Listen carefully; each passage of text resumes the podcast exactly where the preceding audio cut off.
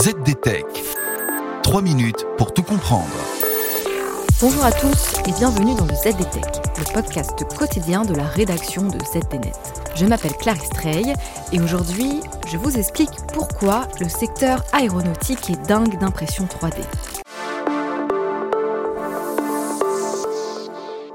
Il est loin le temps où l'impression 3D était cantonnée au prototypage.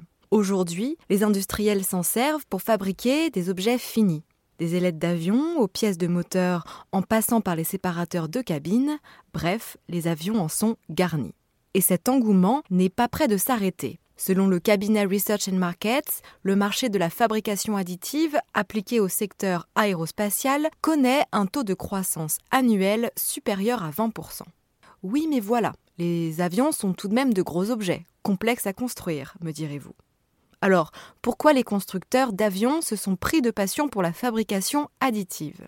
C'est ce que nous allons découvrir. Tout d'abord, ils y ont vu un intérêt économique et pratique. Avec l'impression 3D, on peut optimiser la quantité de matière et les matériaux utilisés et réduire les process de fabrication.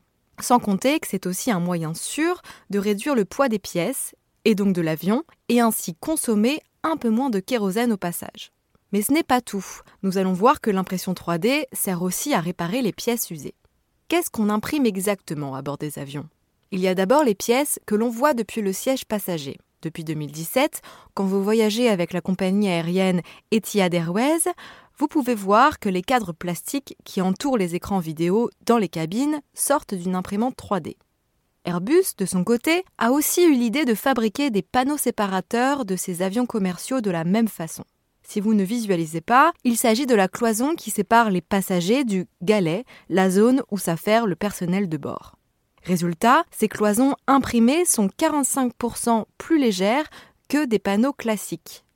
Plus impressionnant encore, l'impression 3D va jusqu'à se nicher dans les moteurs des avions. Safran a par exemple conçu les distributeurs de turbines de ses hélicoptères par fusion laser. Boeing revendique plus de 300 pièces moteurs imprimées en 3D pour l'un de ses avions long courrier, le modèle 777X. Mais l'impression 3D sert aussi à réparer les pièces usées ou cassées. Ainsi, le géant américain GE Aviation est récemment devenu le premier à pouvoir proposer la fabrication additive métallique pour la réparation de composants de moteurs à réaction commerciaux. On passe là un degré de complexité supérieur car contrairement aux pièces neuves, la réparation doit en effet être personnalisée pour chaque pièce, puisque chacune d'entre elles s'use différemment avec le temps. Après ce tour d'horizon, redescendons sur Terre.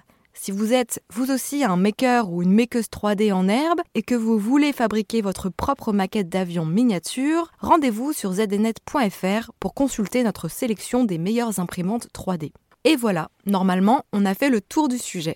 Pour en savoir plus, rendez-vous sur zdnet.fr et retrouvez tous les jours un nouvel épisode du ZDTech sur vos plateformes de podcast préférées. ZDTech.